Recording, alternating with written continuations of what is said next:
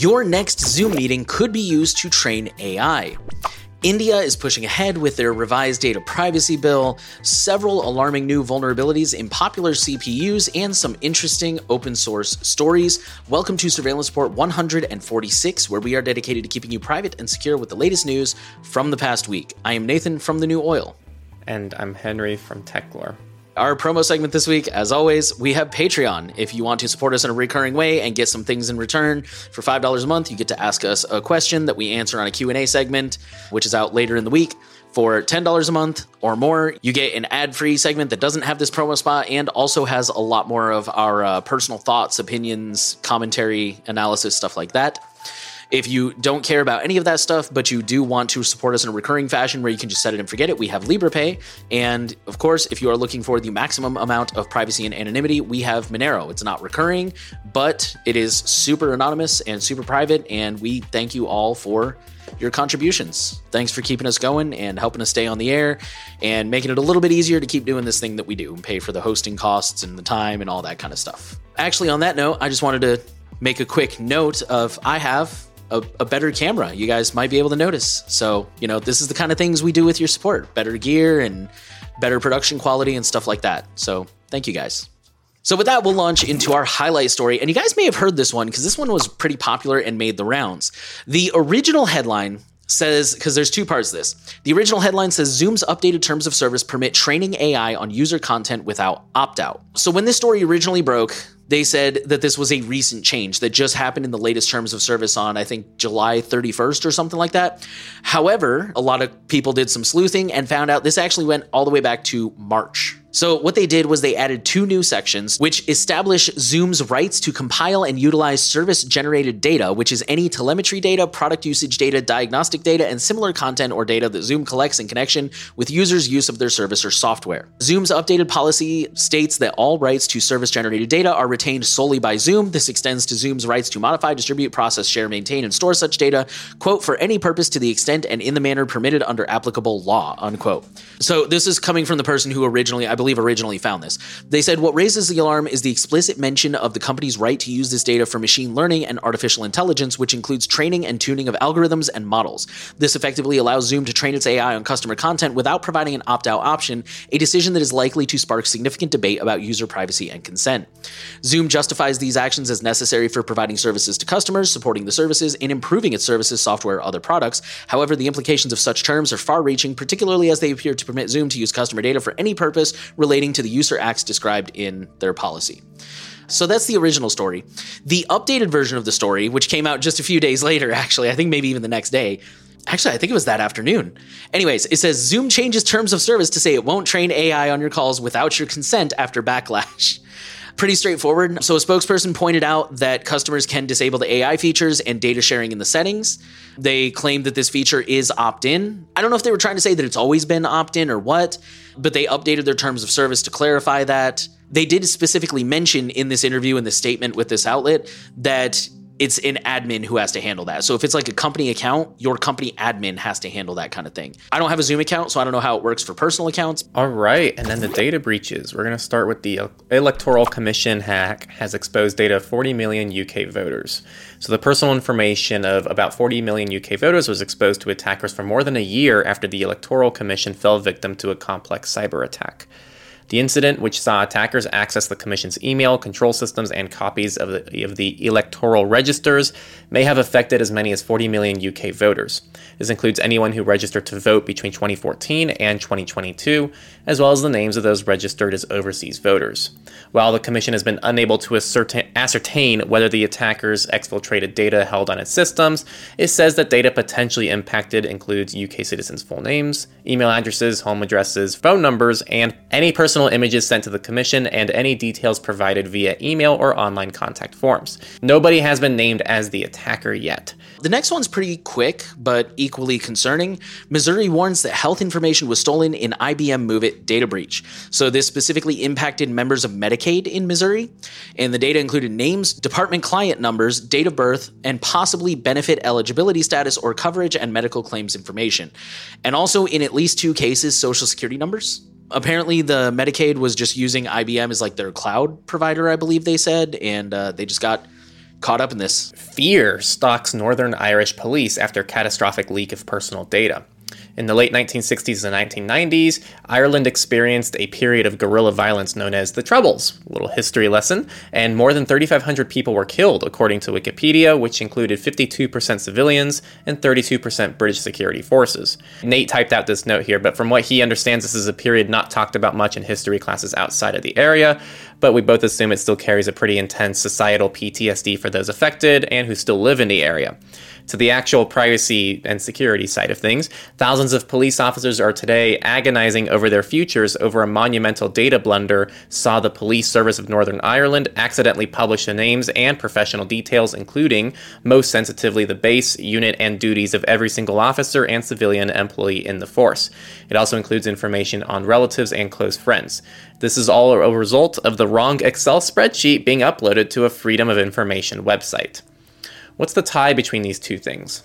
The tie is, from what the way the article kind of framed this, is the police are like incredibly afraid of retaliation and violence. And I think it just, the way they described it, here, let me go click on it. But the way they described it is, I think it had to do with the troubles that happened all those years ago. And I kind of got the impression from the article that it's something that as a culture, Northern Ireland hasn't really healed from. Here we go. In the opening sentence, in normal societies, being publicly identified as a police officer is just part of the job. In Northern Ireland, despite a quarter century of relative peace, the disclosure could be a death sentence.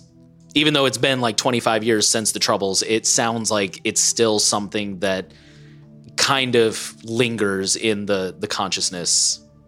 So I think that's kind of why I put that little history lesson in there. Yeah, they interviewed multiple people who are all like, I'm really scared for my life and really worried by this. So if I'm wrong in reading too much into that, then I totally apologize to the people of Northern Ireland. With that, we'll move on to companies. And we'll just start off with some good news from Google. Google's Messages app will now use RCS by default and encrypt group chats. RCS, I forget what it stands for, but RCS is Google's attempt at kind of standardizing end-to-end encryption for SMS. And, you know, there was a big thing last year, I think it was, where they were kind of pushing Apple to adopt RCS and be interoperable. And of course, Apple said no, the infamous buy your mom an iPhone thing. Google's just been pushing ahead with RCS now. So that's just kind of it. The company says it will now make RCS the default for both new and existing Messages app users. In addition, end-to-end encryption for group chats is now fully rolled out to all users. With this update, all conversations between users in Message, whether one-to-one or group chats, will now be kept private, Google says. All right. Intel's GPU drivers now collect telemetry, including, quote, how you use your computer. This telemetry collection service by default in the latest beta drivers are for its Arc GPUs, and you can opt out of it, but we all know most people just click yes to everything during a software installation. Intel's release notes for the drivers don't mention this change to how its drivers work, which is a curious omission. Intel provides a long list of the types of data it collects, many unrelated to your computer's performance. Those include things like the types of websites you visit, which Intel says are dumped into 30 categories and logged without URLs or information that identifies you, including how long and how often you visit certain types of sites. It also collects information on how you use your computer, but offers no further details on what that means. It will also identify other devices in your computing environment. Numerous performance-related data points are also captured, such as your CPU model, display resolution, how much memory you have, and oddly, your laptop's average battery life. Kind of a light week on companies. We're already on to research, and it's been a busy week for research because Hacker Summer Camp is going on right now in Vegas.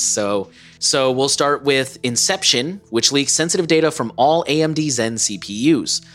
Researchers at ETH Zurich have now combined an older technique named Phantom speculation with a new transient execution attack called training in transient execution to create an even more powerful attack they call Inception. Phantom speculation allows attackers to trigger mispredictions without needing any branch at the misprediction source, i.e. create a speculative execution period or a transient window at arbitrary XOR instructions. TTE is the manipulation of future mispredictions by injecting new predictions into the branch predictor to create exploitable speculative executions. And that's like the summary. So the article is really technical, and this is, you know, some really high-level kind of stuff. But all you need to know is this combines a couple of other techniques to create a brand new way to extract data from those speculative parts of the CPU. The leak is possible even if all mitigations known to speculative executions like Spectre or transient control flow hijacks such as automatic IBRS have already been applied. Also, the data leak rate achieved through Inception is 39 bytes per second, which would take about half a second to steal a 16-character password and 6.5 seconds for an RSA key. It sounds pretty scary. Intel claims that they've already got some fixes in the works. The article was really confusing for me because this guy says like, hey, it's possible no matter what. We don't have any mitigations. But then Intel's like, no, we released a fix for Phantom back in July of 2022. AMD, they say the exploit requires local access. So for example, you've already got to be infected. You've already got to have the malware, which we see that a lot with these kind of research articles or proof of concepts. They also say that there are several updates already that patch other attack vectors like flushing branch type predictions. And on a similar note, Intel is not unaffected either. So there's a new downfall flaw that exposes valuable data and generations of Intel chips. So they're releasing fixes for a processor vulnerability that affects many models of its chips going back to 2015, including some that are currently still sold. The flaw does not impact Intel's latest processor generations, but the vulnerability could be exploited to circumvent barriers meant to keep data isolated and therefore private on a system. This could allow attackers to grab valuable and sensitive data from victims, including financial details, emails, and messages, but also passwords and even encryption keys. It's been more than 5 years since the Spectre meltdown processor vulnerability sparked a wave of revisions to computer chip designs across the industry, and the flaws represented specific bugs, but also conceptual data protection vulnerabilities in the scheme's chips we're using to make data available for processing more quickly and speed that processing. Intel has invested heavily in the years since these so-called speculative execution issues surfaced to identify similar types of design issues that could be leaking data, but the need for speed remains a business imperative, and both researchers and chip companies still find flaws in efficiency measures. The latest vulnerability, dubbed Downfall by a researcher who discovered it, occurs in chip code that can use an instruction known as gather to access scattered data more quickly in memory. The fixes are being released with an option to disable them because of the potential that they could have an intolerable impact on performance for certain enterprise users. For most workloads, Intel has not observed reduced performance due to this mitigation. However, certain vectorization-heavy workloads may see an impact. Intel says that it would be complex and difficult to carry out downfall attacks in real-world conditions, but the attacker also emphasizes that it took him only a few weeks to develop proof of concepts for the attack, and he says that relative to other speculative execution vulnerabilities and related bugs, Downfall would be one of the more doable flaws for motivated and well-researched attacker to exploit. He adds that it would likely take time, on the scale of hours or even weeks, for an attacker to develop the pattern or fingerprint of the data they're looking for, but the payoff would be significant. And the attacker also said, I probably could have sold my findings to one of these exploit brokers. You could develop it into an exploit, but I'm not into that business. I'm a researcher. He also adds that Downfall seems to only impact Intel chips, but that it's possible similar types of flaws are lurking on processors made by other manufacturers. Okay, and our last research story is a fun one. It says, a clever honeypot tricked attackers into revealing their secrets. So for the past 3 years, a company called GoSecure has been running a honeypot. And quoting the article, an analysis of more than 100 hours of screen recordings from the attacks, an arguably unprecedented amount of data about the behavior of cybercriminals in action, shows the attackers gave away many of their most precious secrets. They inadvertently revealed the hacking tools they use and how they use them and what they do when they break into a system. Those foolish enough to log into their personal email accounts also handed over details about their lives away from the keyboard. Some attackers were sophisticated while others appeared inept, and some just behaved oddly. One person who logged into the machine changed the desktop background and logged out, and another wrote LOL before covering their tracks and leaving. Over the past 3 years, it has captured 21 million login attempts with more than 2,600 successful logins by attackers brute forcing the weak password they purposefully used on the system. They recorded 2,300 of these successful logins, gathered 470 files that were uploaded, and analyzed 339 of the videos with useful footage. There's a lot more in here. It's a pretty long article, but honestly, you can just kind of skim it. They just talk about the different kinds of behaviors they see, the things they learned. The next story is politics, and it's going to talk about the White House, which has held its first ever summit on the ransomware crisis plaguing the nation's public schools. I'm going to keep this pretty brief because I think a lot of people listening probably already know about the kind of scope of this issue, which is ransomware attacks on public institutions. And I go through a lot of stats that talk about how important this is and why it's a concern. But aside from that, I'm going to go to kind of the update story here, which is the things they discussed at this summit, which is among measures announced at the summit, the Cybersecurity and Infrastructure Security Agency will step up tailored security assessments for the K-12 sector, while technology providers, including Amazon Web Services, Google, and Cloudflare, are offering grants and other support. A pilot proposed by the FCC chair has yet to be voted by the agency would make $200 million available over 3 years to strengthen cyber defense in schools and libraries, which they say is a drop in the bucket, which is the CEO of the nonprofit Consortium. Consortium? Yeah, or Consortium, whatever. Consortium for School Networking. School districts wrote the FCC last fall asking that it summit much more. And Kruger said some $1 billion could be made available annually from its E-Rate program, which has helped expand broadband internet to schools and libraries across the country. A big reason has been the unwillingness of school districts to find full-time cybersecurity staff. In its 2023 annual survey, the Consortium for School Networking found that just 16% of districts have full-time network security staff, down from 20% last year. Okay, so the next story is also a really quick one. The headline says, U.S. Cyber Inquiry investigates Microsoft's involvement in data breach. So Bloomberg News reported Thursday that a U.S. cybersecurity advisory panel is investigating the risks associated with cloud computing, which also includes Microsoft Corporation. The Cyber Safety Review Board, CSRB, will focus on risks to cloud computing infrastructure, including identifying and authentication management, and will review all relevant cloud service providers. The report comes after Senator Ron Wyden in July asked the FTC and CISA and the Department of Justice to take action against Microsoft following their recent hack. 8 months pregnant and arrested after false facial recognition match. A woman was arrested in Detroit on charges of carjacking and robbery while 8 months pregnant. She was held for 11 hours, had her iPhone seized to be searched, and after being charged and released on a $100,000 bail, she went to the hospital where she was diagnosed with dehydration and given 2 IVs. A month later, the charges were dismissed. This is the sixth person to report being falsely accused of a crime as a result of facial recognition technology used by police to match an unknown offender's face to a photo in a database. All 6 people have been black. Miss Woodruff is the name of this most current woman, is the first woman to report it happening to her. On a Sunday night, 2.5 weeks ago, before police showed up to her door, a 25-year-old man called the Detroit police from a liquor store to report that he had been robbed at gunpoint. A detective with the police department's commercial auto theft unit got the surveillance video from the BP gas station, and it asked a crime analyst at the department to run a facial recognition search on the woman. The article notes that in 2015, she was arrested for driving with an expired license. 5 days after carjacking, the detective assigned to the case asked the victim to look at the mugshots of 6 black women. Her photo was among them. He identified her as the woman he had been with. That was the basis for her arrest, according to the police report. The city of Detroit faces 3 lawsuits for wrongful arrests based on the use of the technology, and she was embarrassed to be arrested in front of her neighbors and that her daughters were traumatized.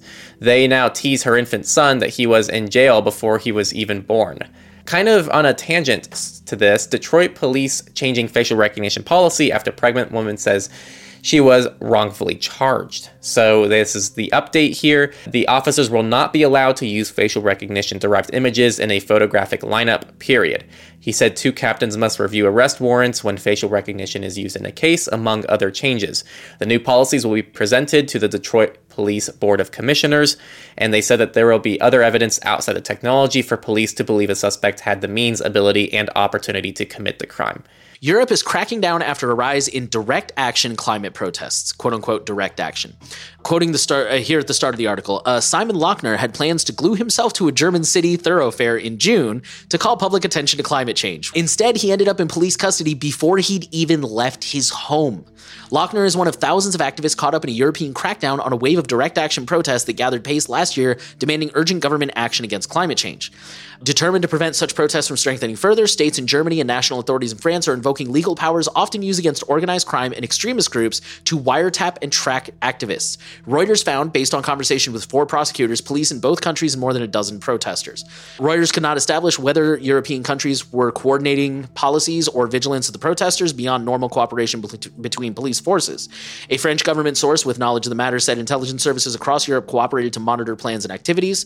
And then it just kind of goes on to give some examples. In May, police in several states raided homes of 7 leaders of the last generation. Bavarian prosecutors intercepted the phones of 6 leaders before the raids, part of the investigation into classifying the group as criminal organization.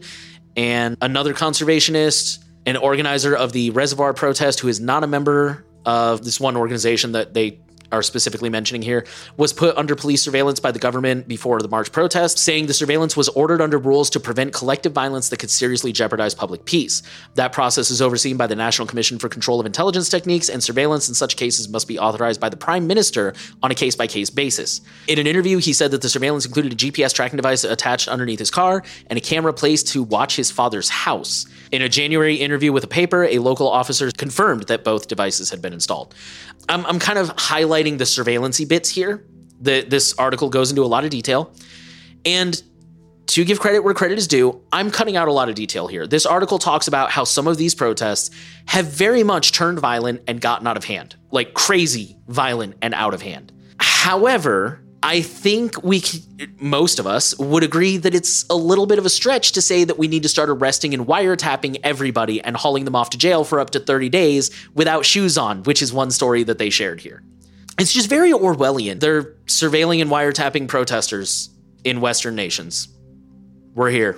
And Norway is now set to fine Meta, aka Facebook, $98,500 daily over privacy breach. So this is going to start on August 14th, and the Data Protection Authority is going to fine the parent company about 1 million krone per day for privacy breaches, including harvesting users' locations and using them for targeted advertising. Although the fines are scheduled to end on November 3rd, they say it could make them permanent by referring its decision to the European Data Protection Board. Even if Meta chooses not to abide by Norway's new rules and the fine was imposed for the entirety of the 3-month ban, it would only add up to a fraction of 1% of the company's Q1 2023 profits. Let's talk about India. India is pushing ahead with their data privacy bill despite pushbacks from critics.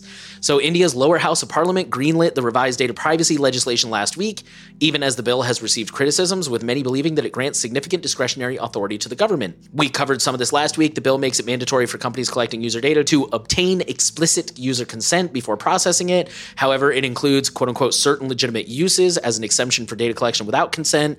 It also empowers the government to establish a data protection board and appoint all the members. So, including the chairperson, and it also shields the government from any legal action. The bill still needs to be approved by the upper parliament and the Indian president, except not anymore, because there's a follow-up article later in the week that says that the bill was approved by the upper house on Wednesday. So if I understood the article correctly, all that remains is for the president to sign it. And from what I've heard, I can't imagine why he wouldn't. So my heart goes out to people in India. That sucks. I'm sorry, guys. Iraq has blocked Telegram, citing personal data violations. The telecom ministry said it's blocked Telegram over national security concerns and in order to preserve the integrity of users' personal data, which it said the app had mishandled. The ministry said in a statement it had asked the app to close down platforms that leaked the data of the official state institutions and the personal data of citizens, but the company did not respond and did not interact with any of the requests. They affirm its respect for citizens' rights to freedom of expression and communication without prejudice to the security of the state and its institutions. Telegram did not immediately respond to an emailed request for comment. We'll end with China, who is drafting a measure to demand individual consent for facial recognition use. On Tuesday, the Cyberspace Administration of China, or CAC, unveiled a series of proposed measures aimed at regulating the application of facial recognition. The tech has been extensively employed in both the public and private sectors, ranging from facial scans used to authenticate payments in supermarkets to identity verification procedures at airport boarding gates, which is also common in the US now, unfortunately. The proposed measures appear to provide individuals with more rights to opt out of facial recognition in specific circumstances, but they come with limitations. The utilization of facial recognition should be limited to specific purposes and full necessity, requiring individual approval or written consent according to the measures. The rules emphasize the need for clear signage in public areas where facial recognition is used. Venues like hotels, airports, and museums are prohibited from coercing individuals into accepting facial scans for such reasons as business operations or service enhancements, and moreover, facial recognition should not be the sole means of access to a building. When it comes to collecting facial biometric data from individuals under the age of 14, the consent of their parents or legal guardian must be obtained, and entities possessing the data of more than 10,000 individuals must register with a local branch of the CAC. The filing needs to explain the purpose of collecting such data and plans for data protection. Unless authorized by individuals, collectors are prohibited from retaining facial images in their original resolution. FOSS, free and open source news. And this is going to be a quick one. It's from IVPN. And they're introducing quantum-resistant WireGuard connections in their applications.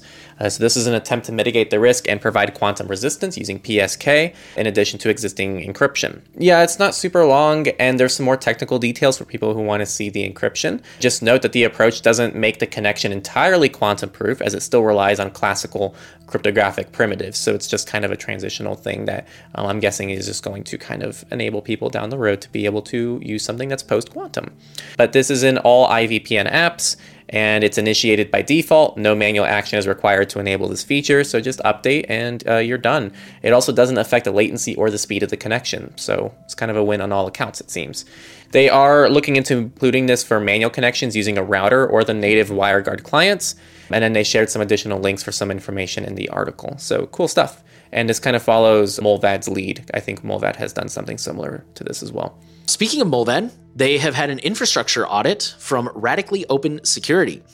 They said, we have tasked the Netherlands-based security firm ROS with performing the third audit toward our VPN infrastructure. We asked them to focus solely on servers that run from RAM, one OpenVPN, and one WireGuard server.